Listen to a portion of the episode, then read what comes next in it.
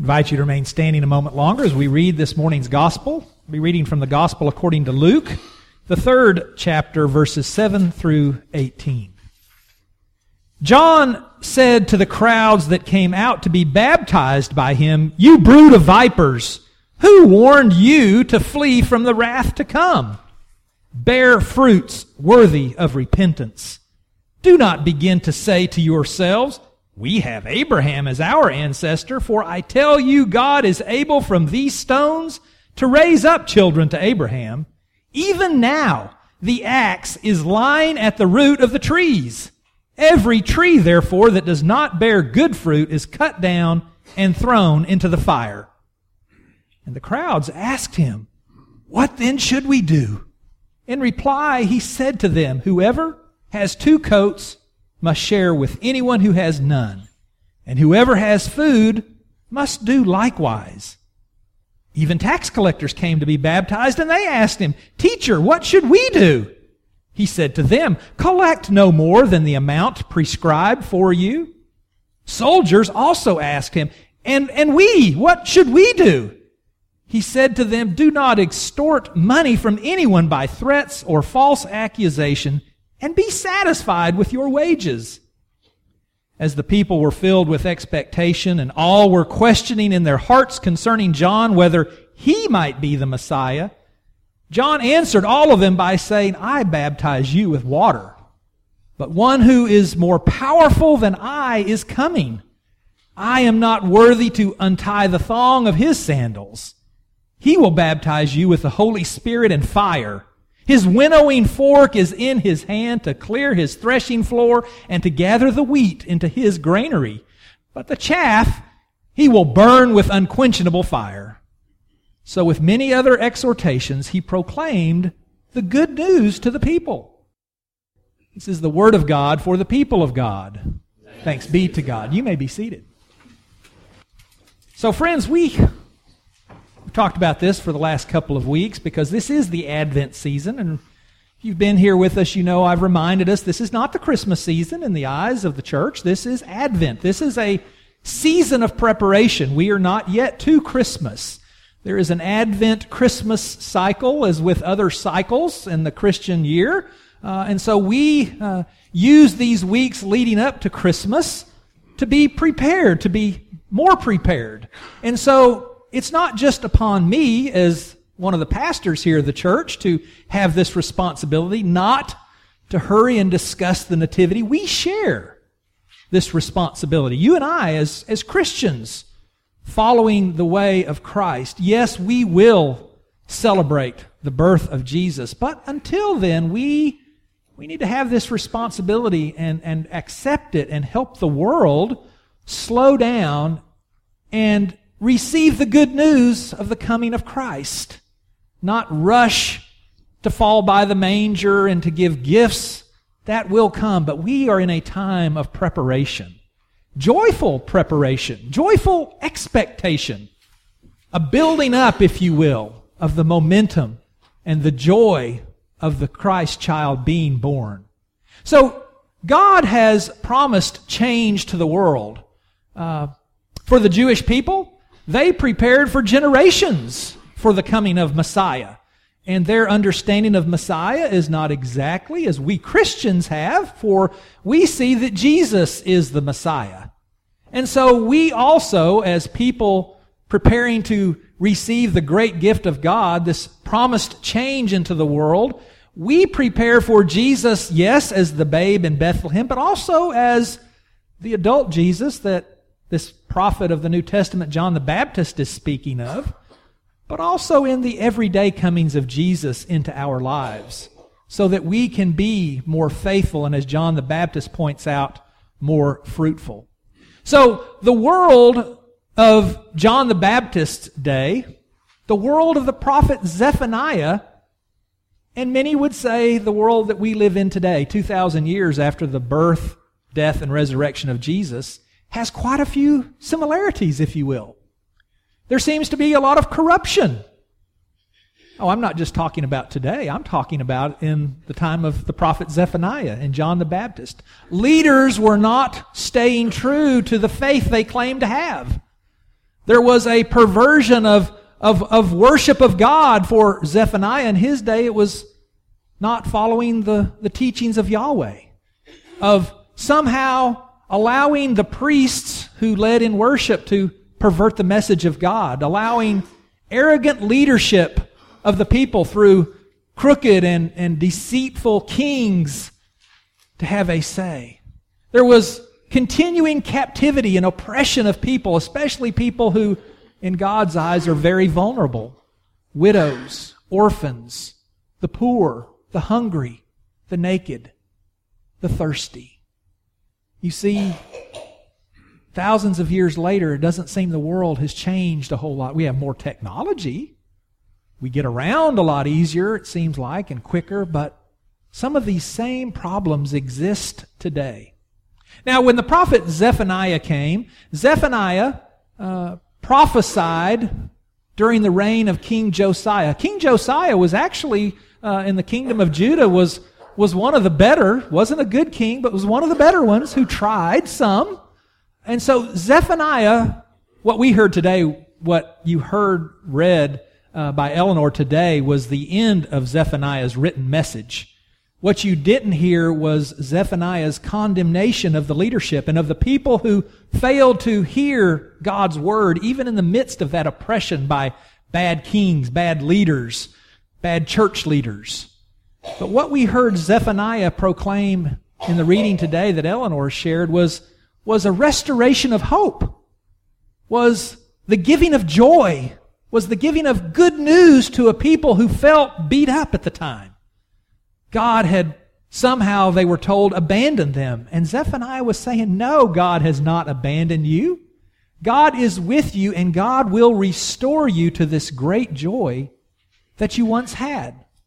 So they were looking forward to this age of, of, of, of, return, this, this time when, when God would lead them in powerful ways and the bad leaders would be put aside. That's, that's the message of good news for the people that Zephaniah prophesied with and to.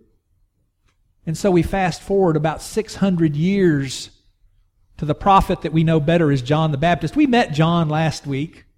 He was the kind of the focus of the gospel text last week. We met him and we see him again today. He hasn't changed locations. He's still out in the wilderness. And these people who are coming to them today, he addresses them as a brood of vipers. Now, you may know people who somehow live lives as if they're privileged lives. Does anybody know anybody like that? Maybe they're in our classrooms even but in our workplace, in our community, they, they somehow kind of think that, that, that, that they are in a good place and that that's all they need to do. And some of them are even so bold to say that they have been saved, that they have experienced salvation. So I want to look at this for just a minute, what John the Baptist says. Because I see some striking similarities to people of faith who think nothing else is desired of God by them once they feel like they have experienced salvation. John paints this image of an axe laying at the root, and he's talking about Abraham. These people who think because we're descendants of Abraham, we're good. God's fortune rests upon us. And John says, no. Actually, the axe is laying at the root. There's much more to this life of faith. And John says, all I'm doing is this ritual kind of cleansing with water, but there's one more powerful than me who's coming after me, and he will not only baptize with the Holy Spirit, but with fire. And so for these people who think they've, they've reached the place in life where nothing else is needed or necessary, where God has no more will for them, no more desire for them, this is a wake up call. It's a wake up call to me. It's a wake up call to you. It's certainly a wake up call to the world because John uses these images of restoration. Why does John talk about this winnowing of God? Why does God talk about this separation of the wheat from the chaff? Why does, why does John talk about God putting into God's own granary the, the fruit that God finds pleasing and yet burning the other product? It's because John the Baptist is giving people hope. Those very people who look around and see how life is unfair, those very people who, who see government leaders taking advantage of them, the very people who, who may claim this this faith, and then there's no fruit on their vines. This gives hope to those vulnerable children of God. And so the question ought to be asked of us where, where do we see ourselves? I mean, this is the season of preparation. This is a time of, of getting ready for not just baby Jesus, as I said, but adult Jesus who comes with that winnowing fork, who comes with this notion that God's faithful will be restored, that the great joy that people once knew will come again. And so we, on this Sunday of joy, this third Sunday in Advent, we, we, we're invited to hear in this words of confrontation from these two great prophets that God has this desire to restore us to this right relationship. And by the grace of God, Jesus comes into this world, and Jesus wants to have each and every one of our hearts. He's not going to force himself upon us, but he wants to see us respond to this love and forgiveness, this, this message that he will live out even to the, the moment he dies when he forgives those who are killing him. This is a powerful message, friends. It's inviting us into a time of, of spiritual change, to be different people, to allow the fruit of our relationship with Christ to be born out into the world so that these people, did you hear the groups? The crowd asked. Tax collectors asked. Soldiers asked, what do we do? And the message is share with what you have. Oh, that rubs us Americans raw. We've been told to, to earn and to, and to spend. This is a season of, of consumerism, isn't it? Have you looked at your bank account? Have you looked at your credit cards? You know, where is your money going these last few weeks? I can tell you where a lot of my money has gone. And yet we are invited to hear this message, this message of hope to the oppressed of the world, so that we Christians can be reminded of our need to share God's love. Writer Gordon McDowell tells a story. He was lecturing, and, and after this lecture, a, a, a Nigerian woman who happened to be a physician, he was, Gordon McDowell was speaking at a teaching, a renowned teaching hospital. And, and this physician came up to him and was just talking about how much she enjoyed uh, MacDowell's presentation there to the uh, to the staff and the faculty at this teaching hospital, and and and MacDowell said he picked up on her African accent, and he said it was like three or four syllables. Uh, you know, it was it was pretty, and so he said, "Well, what is your uh, so what does your Nigerian name actually mean?" And she said, "Child who takes away the anger." He said, well, "How how did you get that name, child who takes away the anger?" And she said, "Oh." My uh, uh, my grandparents uh, forbade my parents from dating and were appalled when the notion of marriage came up. So much so that she said when her parents decided to marry against their parents will uh, they were cut off from everything. No more relationship. And she said and then i was born. And she said my parents gave my grandparents one more chance to, to come and to meet the new grandchild. And she said, as my grandparents held me up, they're the ones who said, this child has taken away the anger. So she said, I was named child who takes away the anger. And McDowell says, that could be what Jesus' name stands for. The child who takes away the anger. And that is exactly what Jesus comes into this world to do to bring hope and joy and peace and love. And so often we just bypass all that in our busyness because we've got schedules to keep, we've got things to do and to be at. We've got people that we know are on our list that we need to buy for, and all that time we bypass people who are in true need, desperate times in their lives. What do we do about it? We do, as John the Baptist said, we share we share out of our gross abundance that we have. You know, I thought about challenging the church this year to tithe to the church what you're spending on your family and yourselves. Think about that. If you know what you've been spending to this point, think about what a tithe off of that would look like if you did that to the church as a gift to the ministries of the church. I didn't do that. Ricky's doing something similar to that over at Pecan Street, but, but I didn't challenge you that. But I, I, I think that, that can be reflective of our willingness to let go of these things that we so treasure in life so that we can be about God's work. Frederick Buechner told a story about uh, a Christmas pageant in an Episcopal church, and he said the priest was was sharing this story with him. He said, "Oh, you know, every year we have this Christmas pageant. We re- we work really hard. The kids are the center uh, of of the pageant. Uh, they they get their roles, they have their lines." And he said this this particular year that he was sharing with Frederick Buechner, he said the uh, the angels, uh, the kids who were being angels, were invited to sit with their families out in the congregation. And so as the pageant unfolded, as the characters came in and everybody was taking their spot, he said the, the, the area down in front was getting quite cluttered with people. There were a lot of kids participating in the pageant that year.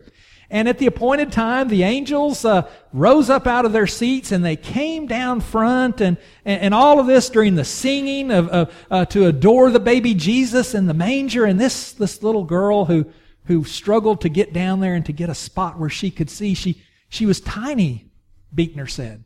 She was tiny and she couldn't see the baby Jesus no matter where she tried to go. There were, there were other biblical characters, wise men and shepherds and other angels in the way. And this tiny little girl finally said, Let Jesus show. Friends, I think that's what John the Baptist was after. Not just 2,000 years ago, but to us today. Let Jesus show in your life. Not just one time, but every day, throughout our days, throughout our weeks, months, and years. Let us be people who let Jesus show. Our theme today is do. What do we do? We let Jesus show. In the name of the Father, in the name of the Son, in the name of the Holy Spirit. Amen.